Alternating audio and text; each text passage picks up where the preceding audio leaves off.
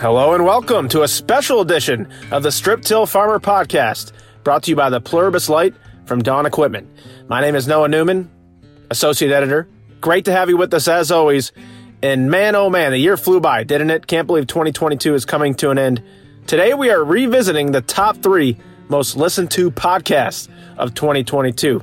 First up, coming in at number three, Mark Stock, the co founder of Big Iron Auction Company, sits down with managing editor Michaela Paukner and shares advice on when to sell your used ag equipment. Roll tape. My name is Mark Stock, and I'm one of the co-founders of uh, Big Iron Auction Company, formerly known as Stock Auction Company back in the early 80s when my brother Ron and I started the auction business out of Nebraska. And then we evolved into selling machinery on the open outcry circuit, so to speak, and covering multiple states. Um, and then in 2001, we started broadcasting open outcry auctions in real time over the internet. So we were, I think, the only auction company in that time using the internet in that regard on a mobile application. So we'd go to the farmer's place to have the retirement sales, and then we'd be broadcasting that signal to the tens of people at that time that were actually watching.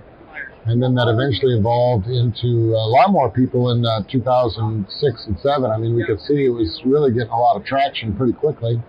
And then in 2008, when the uh, ethanol was introduced into agriculture, we've seen corn prices go from $2.20 to $3.60.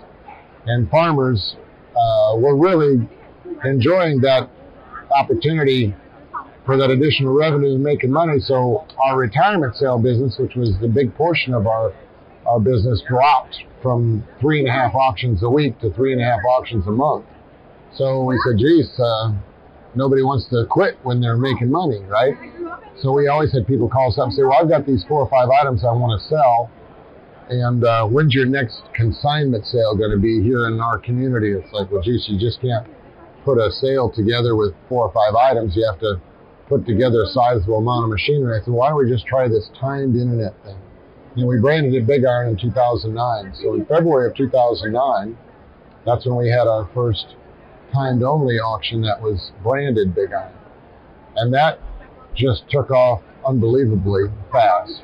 We started having little town hall informational meetings, and you'd rent a local community building that was packed full of people, all wanting to know how they can sell one or two or three pieces of machinery because they were a little bit frustrated going to an implement dealership and working out a trade and finding out that their thing was probably worth considerably more than what they were allowed for. Then they said if we go in with cash, you know, we get a, they thought they got a better deal. So our business went from 21 items the very first sale to 60 items the second sale to over 200 items the third sale. And then we started doing twice a month instead of once a month. And then one month later, we started doing it every week because it was uh, just really gaining a lot of traction. But I think some of the secret to the sauce was that we did everything absolute. So the people that put the equipment on the sale had to sell it. And um, even though it never happens, even if it brings a dollar, you know, you had to sell it, which we've been in this business long enough to know that that doesn't happen. There's always somebody out there looking. There's enough people that are looking to buy something reasonably priced somewhere else, and if they can use it and flip it and make a buck, they're going to do that. So there's always the wholesale market out there, right? But uh, once we started uh, doing the absolute sale and not charging any buyer's fees, because there started to be some other folks that were charging fees for a buyer to participate in an online auction, you know, our registrations grew pretty quickly. And uh, people liked the fact that we've always provided the owner's name, which was unheard of. And in fact, we had people tell us all the time, well, they're just going to go around you and the buyer's just going to go direct and, and buy it directly from that seller. And we said, well, yeah, they only do it once. you know, we just want to do business with them again. So yeah, that's a right. decision that they have to make. And um, so far, we've never had that happen. Nobody, wow. in all them years, not one time has anybody went around us and sold it before it was sold. And um, now, uh, you know, fast forwarding to how many years that is, 11 years in the space, well, more than that. But um, we've got over 300 reps across the United States, and uh, we sold 87,000 pieces of machinery in 2021. And an interesting part about it is the average piece of equipment travels 305 miles. So that means those items that are only moving 20 and 30 miles, your next door neighbor bidding on your stuff, look at the distance some of that stuff has to go to average 305 miles. So there's a lot of equipment that sells in Utah that ends up in Florida and stuff that sells in West Virginia that'll go out to uh, Utah or Wyoming or, or uh, Arizona and every place in between.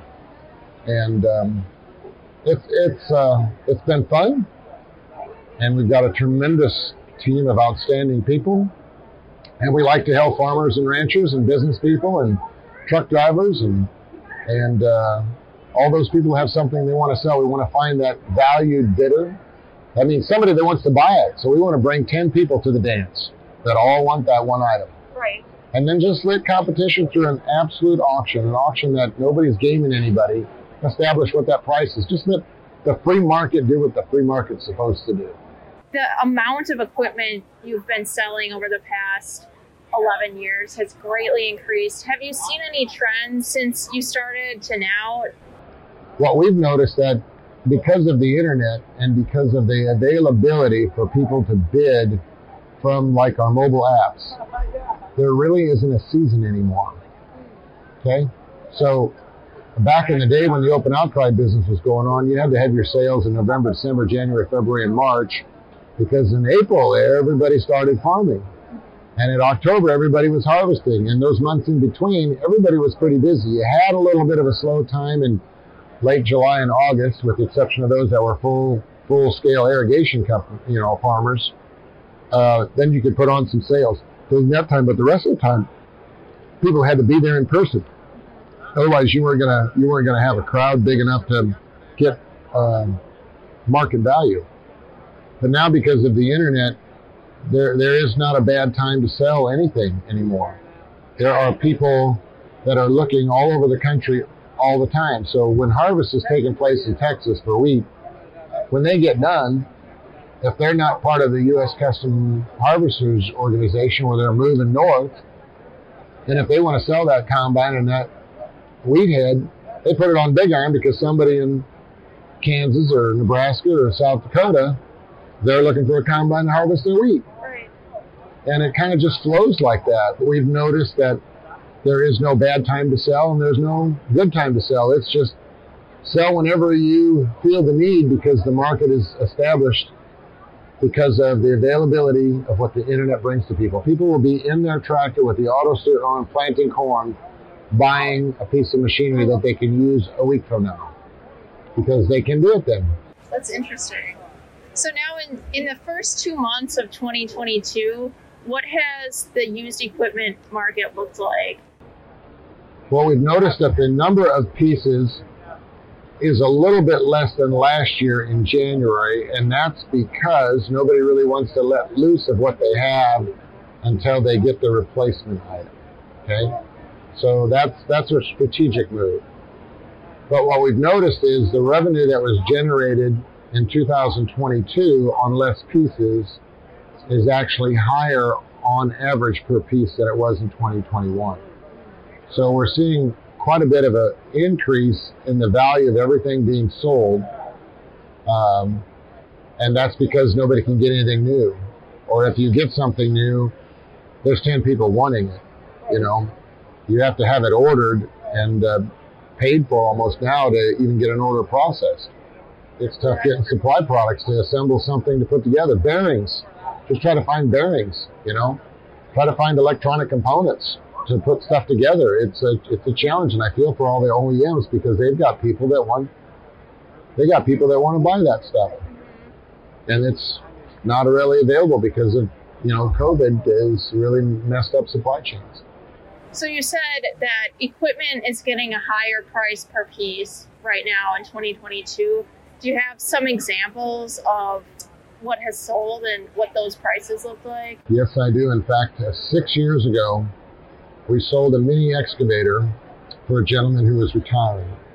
And the gentleman that bought it used it in his little operation. Now he's retiring. That same piece, same serial number, more hours obviously, sells for $6,700 more. And we've got other examples of similar machines, not maybe the exact same machine, but very similar machines that um, uh, sold very well. We sold a 2014 grain trailer that the person uh, bought brand new, and he sold it on our year-end December sale, and it brings $1,500 more than what he paid for it. So he used that machine for all them years, and he got rewarded at the end for that same, same time period. And we're seeing the same thing. The sale that was just conducted in the middle of um, February, fact, during the during the National Farm Machinery Show, uh, John Deere 9460R tractor brings $176,000, and he had it appraised two years ago for doing his uh, financial uh, statements, and they appraised it $109,000. So in two years, that's how much the price has increased, and and that is because of numerous things. Supply chain number one. Number two, commodity prices are really really good right now uh, six dollar bean opportunities. New crop corn uh, is five and a half dollars, and uh, old crop corn now is six and a half dollars in a lot of locations in ethanol plants. But there was people selling their new crop beans for over fourteen dollars for November delivery, and I know the inputs are up. That's just the, the way it works. But even if you calculate all the calculate all the input costs, they're still pretty good, uh, pretty good profit margins for for the good operators and they've got money to spend because the one thing they don't want to do is pay a lot of tax for some reason. Right. You know, that's the farmers. The farmer's number one concern is well to make sure that their family's taken care of. The number two is make sure they don't pay any more tax than they have to, and that's primarily because they're just frustrated with the way the government operates anymore. I mean, I sit in coffee shops and talk to farmers all the time, and they're they're happy to pay taxes if the deficit goes the right way, but it isn't. It keeps getting higher and higher and higher. And the, like the one farmer told me, he says, if I went two years in a row without getting my banker paid up, they would have just shut me down. And I don't understand how it works now. That's why he doesn't want to have his sale yet because he doesn't want to pay the income tax. He said, all I am is feeding the monster. Those are his words. I'm just feeding a monster. And, um, you know, that's a concern of a lot of the farmers all across the Midwest, you know. And that's one of the reasons why they have been holding on to equipment and not selling. But now we're seeing a little bit of a shift because they figure, well, it's going up 30, 35%. If I sell it, I'm going to end up with more money than I would have if I would have sold it two years ago after I pay after I pay most of their uh, recapturing of their tax or depreciation and such. Okay. That was something I wanted to ask was what would you say, I guess, to help them decide when the best time to sell is? My advice to people when they ask is if you're wanting to retire, we know things are high right now. We don't know a year from now if things are going to get a little bit more back to normal. And if that happens, we'll probably see a shift where more equipment is coming off the factory lines, and then that's going to ease the supply change, and then demand will be less for uh, good quality used equipment because they'll move more towards new. We also know that interest rates may rise, and they're claiming they're going to rise, and if they do, that usually has an impact on people's operations and their cash flows, and that might influence its value. We do know right now that in my almost 40 years of being in this space, I've never seen tractors and planters and combines and corn heads and sprayers and tiller tools and discs bring the same amount of money that it did when they bought it five, ten years ago. I've never seen it. I've never seen that. A John Deere 4440, which is an iconic tractor, a good one, $25,000 on an auction, an average one, 20 uh, below grade, 16,000. Now the good one's 35 to 40, the average one's 30, the below grade 25,000 sooner or later, I bet that's going to come back to where it was three, four years ago. Yeah. So now, my advice to anybody that's got a piece of machinery they haven't used in their operation for the last two years, for gosh sake, sell it. Use that money to somewhere else in your operation. Inputs are high, use it to pay for them high inputs because you still need fertilizer. Don't cheat on things that's going to restrict your yield because you're going to get five and a half to six dollars for your product. You know, so sell something that you're not using and use that money to stop some interest, pay down your farm debts, uh, or buy inputs and use it in a positive way. Good advice. What are some of the factors influencing your predictions for the rest of the year? Well, number one is going to be commodity driven. Number two is going to be supply chain. Number three is going to be interest rates. Um, you know, four is probably just overall farmer optimism. You know, uh, COVID has been. I think I think people are kind of coming out of that, the shock and awe. They're um, they're learning to live with it, so to speak, and um, so I think that will. And as as time goes, as all pandemics, from everything I've read, it takes three or four years for that stuff to self immune itself, so to speak. So I think that will bring people more back to normal. But if we continue to see, you know, it, the, the world trades grain now. It's not, we're watching South America harvest right now, and that's affecting the bean prices because they're, they've had a drought. And that's running the prices up. And the price of your tractor, the price of your truck, the tr- price of your equipment is so directly related to um, the commodity prices. It's related to oil. It's related to the value of the U.S. dollar, and just got to watch that stuff because those are your indicators. Great stuff there from Mark and Michaela. Let's burn a time out and thank our sponsor, the Pluribus Light from Dawn Equipment. Dawn is bringing today's innovative farmers a new strip till product from the regenerative ag focused underground agriculture brand. The Pluribus Light is priced like a strip freshener, but it offers the features and performance to be used in the fall or spring as a primary strip tiller or strip freshener. Check out the Pluribus Light at dawnequipment.com. Now back to our countdown. At number two, Jerry Hatfield, the retired director of the National Laboratory for Ag and the Environment examines the complexities of farming and shares data indicating how strip till increases soil organic matter. Let's listen in. I don't know how many briefings I've given on carbon markets, and yeah, my one word answer is if you're thinking about getting into it, don't. It's still too much of a wild game and nobody knows what's going on. Let it settle out, and then we'll figure out what the rules of the game are. But right now, it's just a little bit unclear as to what's going to happen. The other piece that I decided to do once I retired was that people said, well, you know, besides golf, as Andy said, what are you going to do? Is really to figure out how to help agriculture. How to help agriculture achieve its true potential and what it can do. And so over the past couple years, I spent a lot of time looking at this, a lot of time thinking about how we're going to improve agriculture to the point of being able basically to say, you know, there are things that we do that we shouldn't do. There are some things that we ought to try, and then there may be some things we ought to just abandon.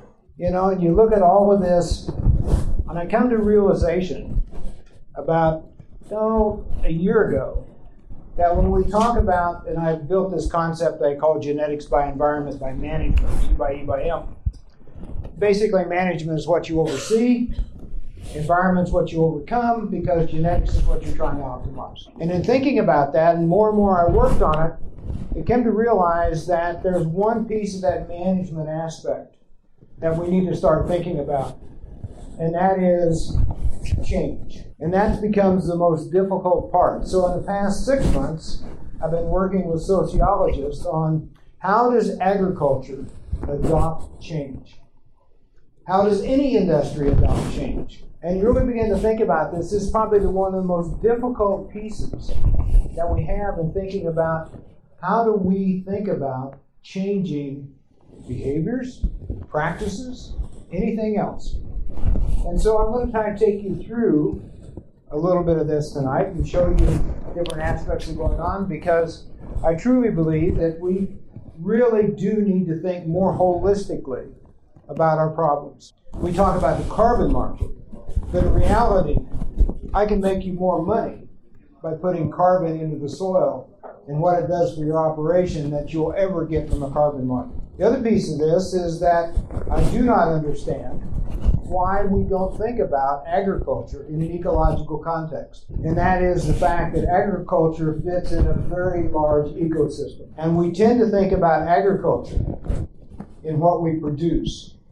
But in reality, agriculture is what we produce not only in that field, but what we produce off the field, the whole landscape that's out there. And so we need to be thinking about how do we view agriculture in a much more of an ecological context and the value of agriculture in our ecosystem.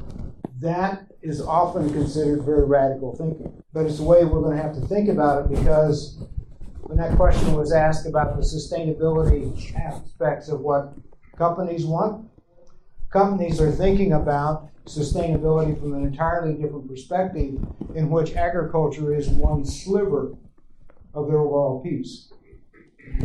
Another little moment of truth is we interviewed a lot of companies about their sustainability goals. And these were all the companies that had this was sustainability on the piece. We went through and we asked them about their sustainability goals and everything else. And they all had a list of what their sustainability goals were. And then I asked them, well, what's the path to getting to your sustainability goals? That is yet to be determined. Everybody has done sustainability as a major goal out there, but has yet to figure out the path to get there. And that's where I really begin to think about how do we begin to look at agriculture from a different perspective? How do we begin to put it into this ecological, industrial complex that we think about? And so we really begin to look at this overall aspect of agriculture, what we can do, what we can't do, what our opportunities are. And I do not believe that agriculture is at any better position right now than it has been to be able to really capture in a lot of different pieces and a lot of different ways that are going on. The carbon markets are basically chatter, in my opinion. There are a lot of things, and, and Jack brought up the idea of nutrient density. I think the quality of food, the, the, food safety issues, the food security issues, all those other things are out there. And we need to be thinking of how do we begin to convince the public that here is the role that agriculture plays and why you depend on it. And so there's a lot of different pieces that are along that way. We'll talk a little bit about water quality, tillage, nutrients, weather, all those other things that are going on in that piece of the puzzle. We deal in complex systems. Complex systems require innovative approaches. We've got to move past main effects. Most of the time in agriculture, we deal in main effects. We talk about the effect of nutrients. We talk about the effects of pesticides. We talk about the effects of tillage. We talk about genetics. But we don't really realize that it's a complex set of interactions. Some of you have heard me say that farming is not rocket science. Farming is much more complex. What's it take for rocket science? What's it take to launch a rocket into the air? You need a payload, you need a force of gravity, and you figure out how much thrust you can take to overcome that. It's a, it's a physics problem. Pure and simple. Farming is like solving six or seven simultaneous differential equations. And if you ever took math, higher level math in there, is that most people get really kind of stumbled at two, maybe three differential equations. But farming is complex we got to look at all these different interactions that are going on, the environmental influence and trade-offs in a lot of this. We're talking about water quality, we talk about soil health, we talk about all these other things, we talk about air quality, all these issues on greenhouse gases and everything else, all these different aspects, and all these solutions are going to be based on interactions among soils, weather, and management. Soils is what you have, weather you can't control, management is what you can begin to do and all of this. But what management solution works the best every year is often weather dependent. So it's not a simple solution in all these different pieces that go on. I'm going to start off with tillage practices and all of this, and I'm getting the background on this. And intensive tillage is basically your number one robber of soil carbon out of the soil. Every time we till, we put carbon back into the atmosphere. You want proof of that? Look how they build a roadbed What's the biggest implement you see when they build a roadbed? Is that big 30 inch disc behind a four wheel drive tractor, and they drive it back and forth and back and forth, basically taking structure out of the soil. So intensive tillage in there, we take the carbon out of there, we, we take out our water storage capacity, we decrease infiltration, and then we decrease the water supply that increases the potential for nitrogen leaching. There is a linkage between all of these aspects that we do and water quality. This is these interactions that we begin to think about all these different ways that are going on. If we think about this, and this is a long term study that we had because we've actually been in the Walnut Creek watershed longer than we've been in the uh, South Fork of the water, South Fork watershed. We've been there since 1992, and we have the longest record of, of carbon fluxes over corn and soybean systems that exist in the world. And so we did an analysis all after about 2018 uh, looking at the carbon balance of corn, soybeans, uh, and native prairie because we also have the Neal Smith uh, area instrumented as well with carbon fluxes. So we know what's going on in the native prairie system as well. But what we see in the bottom line in all those graphs is that our typical corn soybean system under conventional tillage loses about a thousand pounds of carbon per acre per year. Corn accrues a little bit, soybeans loses a whole lot, but in the essence, we're always losing carbon out. If you farm 40 years, you've lost 20 tons of carbon out of the soil. And we see that in terms of all these different dynamics that are going on from that standpoint. So we see all this different piece. The good news is we took another field after all of these data and we put it back and we switched it over from conventional to a no-till cover crop system. And within the first year, we went from a negative carbon balance to a positive carbon balance of 300 pounds. And we've continued to change that in the first year. We've continued to add carbon more and more each year. We see these different dynamics that are going on, so we can reverse this very, very quickly because we take tillage out of the system, we see this. Another piece of this is we have one of these instruments that measures carbon and it's mounted on the AT&T tower that's on Highway 17. Uh, and it oversees all of that valley below that and so after harvest, it's really quite interesting because the carbon dynamics the carbon atmos- in the atmosphere kind of pools out at about 400 parts per million until everybody starts tilling. And then the carbon values in that just go off the chart. They're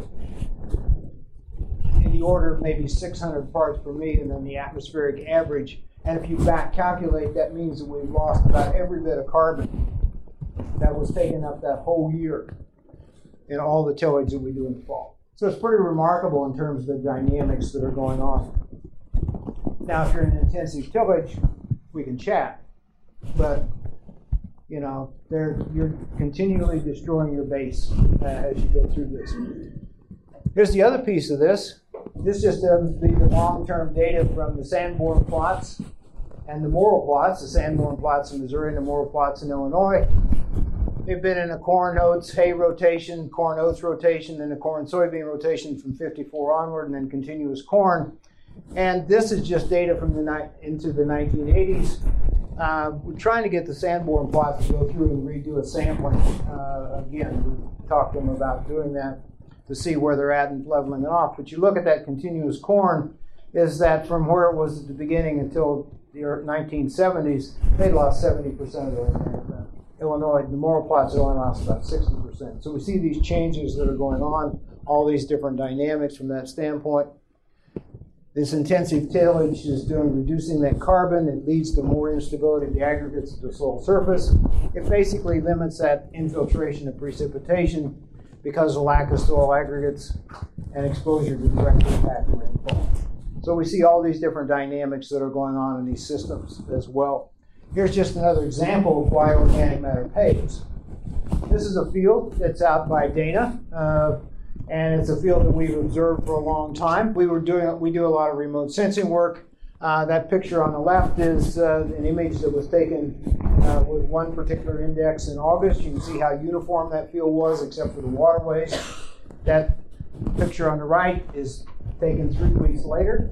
Um, because we had no rain for three weeks, and you see all that leaf drop that's going on. That's all you're picking up with that image. We see all this disappearance. of what's going on. Uh, that green area uh, yielded 65 bushels, and the yellow areas yielded about 25 bushels. So in three weeks, we lost 50, 40 bushels the acre in a lot of parts of that field just because it didn't rain. And the soil couldn't supply that water. So you see these different dynamics going on. We see these in lots of fields uh, across this. The other piece of this, talking back to this field at Williams that we have, is that we went through in 2016 and we did a very intensive grid sampling. We sampled that at 150 foot grids down to four feet across that whole field. And this is both, this is just half of the field. It's 160 acres. There's another 320 acres, that are, another 160 to the south of it. But after two years, we basically doubled the microbial biomass because we reduced the tillage intensity. You can see these rapid changes are going on. So the bottom line is soil changes more rapidly than we think. We're talking about changing or carbon within that soil. We're talking about changing microbial biomass. We see all these different things. In fact, we've run another experiment lately in which we were changing stable aggregates within 140 days after a cover crop was on there. So we can see the, all these different things that are going on within our soil and all of this. So we begin to see changes that are out there. So here's the current state of our soils across the Midwest, not just Iowa, but across the Midwest, is that we've made them very vulnerable to extreme weather. We've made them very vulnerable to variable weather that's out there. We've made them dependent on external nutrient supply because we've taken the organic matter out, we've taken the water out, we've made them dependent on this. And so the functionality of soil is we really want them, that soil to hold the plant up and we'll supply everything else. So we really got to think about how we're going to reverse this trend in terms of this. And so basically we've just made soils and we get to grow plants. And with the current price of nitrogen fertilizer, that might gain different attention of how we think about managing our systems as we go forward. I'm going to take you through a, a little experiment uh, that we've done, and this is with uh, with Wayne uh, Fredericks up in Mitchell County. Uh, Wayne and I have been working together for a number of years. Uh, that red star is about where he's at in Mitchell County. As Wayne explains, he and I do a lot of tag team presentations uh, on all of this. Um, you know, Wayne says, you know, I'm one county short of the tundra. Uh, you know, so you know, you think about this uh, in all these different pieces. We're seeing uh, all of this. It's an area of the state in which no-till, strip-till, cover crops isn't supposed to work because it's too cold and it's too wet. You know, you're really in a in a tropical area compared to Mitchell County. You know, so a little bit close. But anyway, 1992, he went over to no-till soybeans uh, because weather prevented him from getting any tillage done. He'd been a full width tillage up to then. Because it froze up, he couldn't get any of that fall tillage, so he went to no-till. It worked so well, he never looked back. It worked so well, he switched over to strip-till corn in 2002 uh, based on the success of no-till beans and looking at the, all the aspects that are going on. There's this strip-till system for corn and all of this. Uh, this was before he started putting cover crops into that system. Now all the, the beans, as you see, are all planted green uh, and everything. So everything is just going through and we're just planting green in it and then terminating it afterwards. And that's working so well in terms of this aspect. He says, I wonder why I didn't do that sooner in terms of this process. So, I'm not going to belabor some of this, but what I do want to share some pieces with you because here's three fields uh, in which they've measured the organic matter starting in 1984, uh, going on to 2015. Uh, you can see those changes in that uh, organic matter. That 2.3 is now up to 4.3. The 3.3 is up to 6.1 there's where we started uh, the whole aspects of improving that. And actually, I have all of this organic matter data across all the fields that we've worked in. We've seen that same increase in terms of organic matter content because we reduced the tillage uh, aspects, and then we've added the cover crops into it as well. There's been a two and a half percent increase, so that roughly, when I figured it out, it's roughly about 900 to 1,000 pounds of carbon going back in every year uh, to get that level of rise of organic matter. Uh, the fence rows uh, was sampled in 2016 just for curiosity's sake uh, to see what the potential was. Fence rows around that area are somewhere between 6 to 9.5%. Uh, you can see that one field is 6 uh, isn't getting too far away from, from where it was originally uh, in all of this because we're interested in what the plateau is. You know, that's the graph that's out there, and we see that aspect. But that's that's not what excites me about this data set. Uh, this data set is uh, that we got from Wayne is 10 fields, 18 years of yield monitor data uh, across all those different fields. I do make it, I make another point in terms of where his organic matter has gone to. Uh, is looking at the available water holding capacity uh, just a simple graph in there. That lower line is a permanent wilting point. That's the point at which water can no longer be extracted by a plant out of that soil. Uh, the upper line is field capacity. Uh, anything above that just drains out. So that space in between is what the plant has available to it. Uh, you know, if we reduce organic matter, reduce water holding capacity, but if we improve it, we increase it. And if we take and improve the organic matter content from 2 to 4% on the silty loam soil, what you see is you've got about five more days of available water during the grain filling period. At five more days in which you don't have stress can pay a lot of advantages. You see these different aspects that are going on. So as we've improved the organic matter on his field, we've improved the water holding capacity, we've improved the water storage capacity, a number of different things that are out there. The other piece of this is that those stable aggregates that we've created uh, allows that continual infiltration rates. If you've got an unstable aggregate, as soon as rain drop in, hits it, it dissolves. That silt moves down through it, clogs up all the pores, just like uh, a drainage pipe that doesn't have uh, free flowing in it, so we, we get infiltration rates that are pretty low. In fact, across the Midwest, it's not unusual to have infiltration rates that are less than one inch per hour and sometimes half inch per hour. So if you get a half inch infiltration rate and you get a one inch rain in an hour, simple math tells you you lost a half inch. And that's where we see a lot of our runoff. And we see a lot of erosion pieces going on. But if you've got a stable aggregate, a stable aggregate withstands that raindrop energy. It doesn't dissolve. It allows that infiltration rate to continue. Jerry Hatfield coming in at number two. All right, now, the moment you've been waiting for. The number one most listened to podcast of 2022, drum roll. It's the Rob Ewoldt interview. The jovial farmer from Davenport, Iowa, explains how he boosted his yields with strip till. Rob Ewoldt, um, farm in eastern Iowa.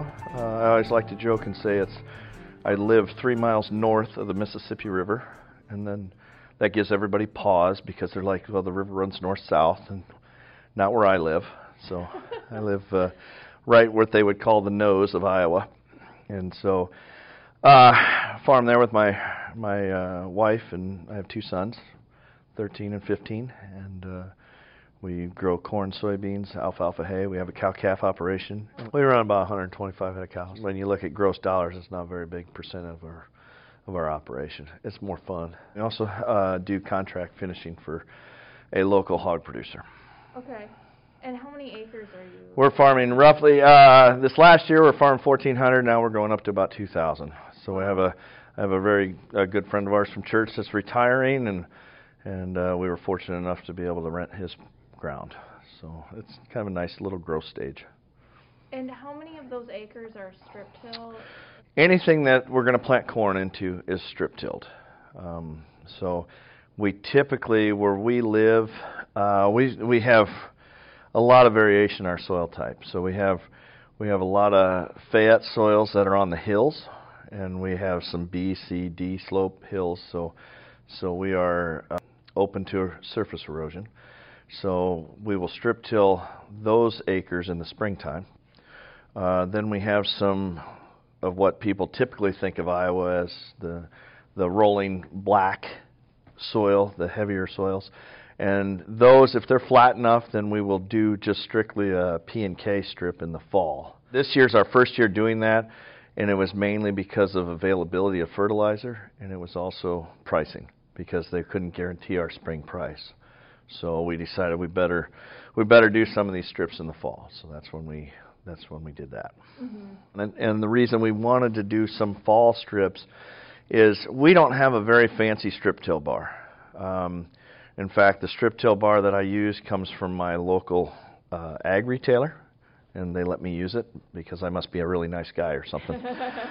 and and not many people want to use it, so that's kind of nice, and I like to kind of keep it that way because I'm selfish that way. But the uh, one thing that we're always concerned about is if we can get a rain after our spring strips are put in because we need to pack that dirt down a little bit more. We think we're getting some air pockets in when we go through with our planter.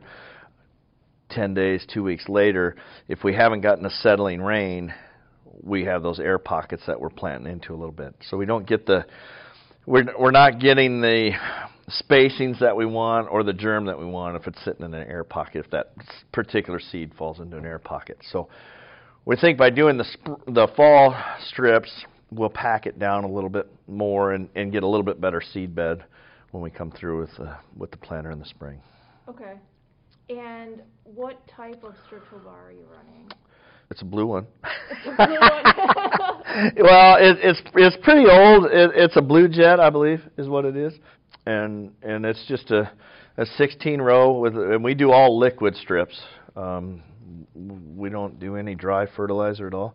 Um, so uh, it's just a, a 16 row strip till bar that has the tank on back, and it's a parallel linkage that that goes between the tractor and the and the tank. Um, you know, we've even it is about as simple of a unit as you can run, and and when it's at zero cost to me, I I'm good with that. Mm-hmm. I guess if I owned one, I would want to put some other things on it, but uh, you know, it's basically basically running a knife in the ground, and we're putting that liquid in about six inches, maybe five, five inches, and um, and then it's got the the sealers going right beside it to kind of hill it up, and and that's about all it is really. It's kind of. Okay. But most of our strips are we're in a corn bean rotation. We do do a little bit of corn on corn, but that's with our our hog manure. So we're not we're planting into the manure, but we're not running an actual strip till bar okay. on on our corn stalks. So we're only going through bean stubble, so that that makes it pretty easy for us. So why can you do corn on corn in the hog manure part? The reason that we're doing corn on corn in the hog manure is is where our barns are located. We have 200 acres of our own ground right there, and the hog buildings produce 150 acres worth of manure every year, and with our manure management plan and the state of Iowa and and the nutrient reduction strategy, we we're not allowed to put manure on ground going into beans. Oh, okay. So I have to keep 150 acres of corn right around that location, and uh, otherwise the transportation cost of hauling the manure to other farms would just be too much. Sure. So we run corn on corn. Um, we'll run three years of corn and then one year of beans on on that. We have um, we do it with tankers instead of instead of uh, the umbilical line, uh, mainly because I want to plant on the strips, and uh, so the my manure applicators are have RTK, and then we get the lines from them, so we plant right on top of that manure strip, and all of our manure is put on in the fall, and we have a stabilizer that goes with it for nitrogen uh, stabilizer. We don't do anything else to it. We we go through with a Blu-Jet subsoiler just on the main paths that the manure tanks make because they pack it down so much. Mm-hmm. Otherwise, we're strictly relying on the freeze and thaw action of winter to loosen up that ground for us from the compaction from those tanks. The manure ground was not nearly as our yields weren't nearly as high as they were where we actually ran the strip till bar. Um, so I think there's a little bit to the tillage part that's there, um, and and I think some of our manure, the nitrogen wasn't quite available like we thought it was, and that's why we saw some yield reduction on that ground. now that we've gone to doing some later season nitrogen application and doing some soil sampling later to see what we have for nitrates, we're got a we we're getting a lot better results now. So we're planting on top of that manure strip, and then we're coming back with a little bit of nitrogen in the planter, and then coming back with them again with Y drops to to compensate. So now we're starting to see some really positive results. You know, I'm 49 years old. Maybe we finally figured some of this stuff out. How often are you soil sampling? We're going through and we're grid sampling all of our ground. Every every farm's going to get done every four years, four to five years. On Our manure management plan ground, that's a four year, and then the rest of the ground we do every five years. The biggest thing that we're doing is every year we are pulling a nitrate level on the soil as a baseline to know where we're at, and then we're doing a lot of modeling um, through Granular, which is a company spun off from Corteva. So we're doing nitrogen modeling to see what we need to put on. You know, we put we're putting on some in in the springtime with the strip till machine. We're putting another shot of N on with our planter, and then we pull some more nitrogen nitrate samples out of the soil when the corn's about knee high or a little bit taller to see what's actually there now, and then we take those and and use them for our Y drop and to figure out how many units of N we want to put on with our Y drop. So, you know, a really wet year, if we lost some nitrogen, then we need to up it. Average year, we're putting, we're coming back normally with about 40 units of, of uh, nitrogen late, and and we've seen very good results with Good. that. So, What Yep. are some of those results? the side by sides, um, we can see five to ten bushel to the acre on our side by sides. To come up with a harder number than that, I really can't. And the nice thing is, is that I feel like I can defend myself a little bit better with the public in what we're doing in our operation. Uh, we're right outside of an urban area of about 200, 250,000 people that really are so far removed from agriculture they have no clue, but they know that the Mississippi flows right by their front door and they want to have good water. Mm-hmm. And so when we pull these samples and we go in and we say, hey, look, this is what the science told us. So this is what we know the plant needs to finish out. So we're not going to put any more on than we have to. Where before, you know, 10, 15 years ago, we knew we wanted to reach this yield goal and this is what it was going to take to get there. Well, maybe Mother Nature wouldn't allow you to get there and you wasted a lot of fertilizer. Well, now by doing it in three different steps, we're not wasting the nitrogen. Maybe the nitrogen's still there because it was a dry year, you know, from planting season to when we would side dress, and we don't need to side dress. Most of the times, it's coming back saying, "Yeah, you need to put a little bit out there," and uh, and that's where we see that that uh, bigger yield bump. Mm-hmm. So what's in, what are average yields for you? the longer we've been doing the the no-till strip till for 10, 12, 15 years depending with some cover crop in there and every year we're going up. And now this last year for our whole operation we averaged 230 on our corn and we averaged 70 on our beans.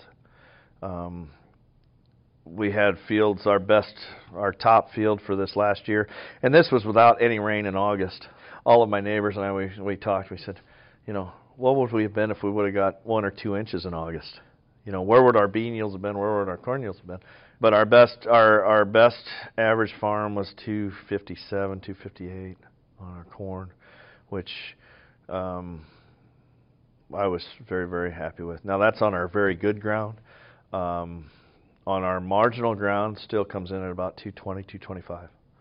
So we were, it was, we were blessed this year. There's no doubt. Uh, we had the weather. Um, we could have done a little bit better with some rain, but but all in all, it was it was a great year for growing corn and beans both. We're starting to see some issues in our area with this uh, tar spot in our corn now, and man, that that scares a lot of us because from what we understand, it came in late this year that it didn't affect us on our yield because our yields were so good. I, I don't think it affected us, but um, but that's something that we really have to watch because they said it comes into your field and it can shut a corn plant down in about three to four days. Wow. So we have to really be watching our fungicide applications. This, and now that prices are up and we're profitable, we can spend that extra money on maybe another pass with the fungicide and, and Fight uh, that one off. we what we're going to do, I think, is we're going to try to on our last herbicide pass, we're going to mix in a fungicide,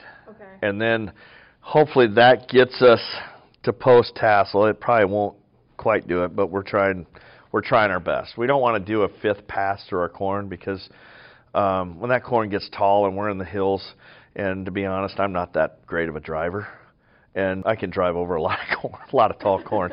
so we're trying to minimize that. But um, then we're going to come back and we're going to try to hold off as long as we can post tassel to spray our last round because the it seems like that tar spot comes in a little bit later, and so we're trying to get the early coverage up to tassel, and then we might have a week with no protection or a week and a half, and then we're going to come in and spray again. So, but it's just going to take a lot more scouting on on our end to to look. And the worst part is, is by the time you scout, and if you do see something, you're too late. That's that's the downside. Yeah. Um, but it's the best we can do. How did you first get into strip tilling, and when did you start that?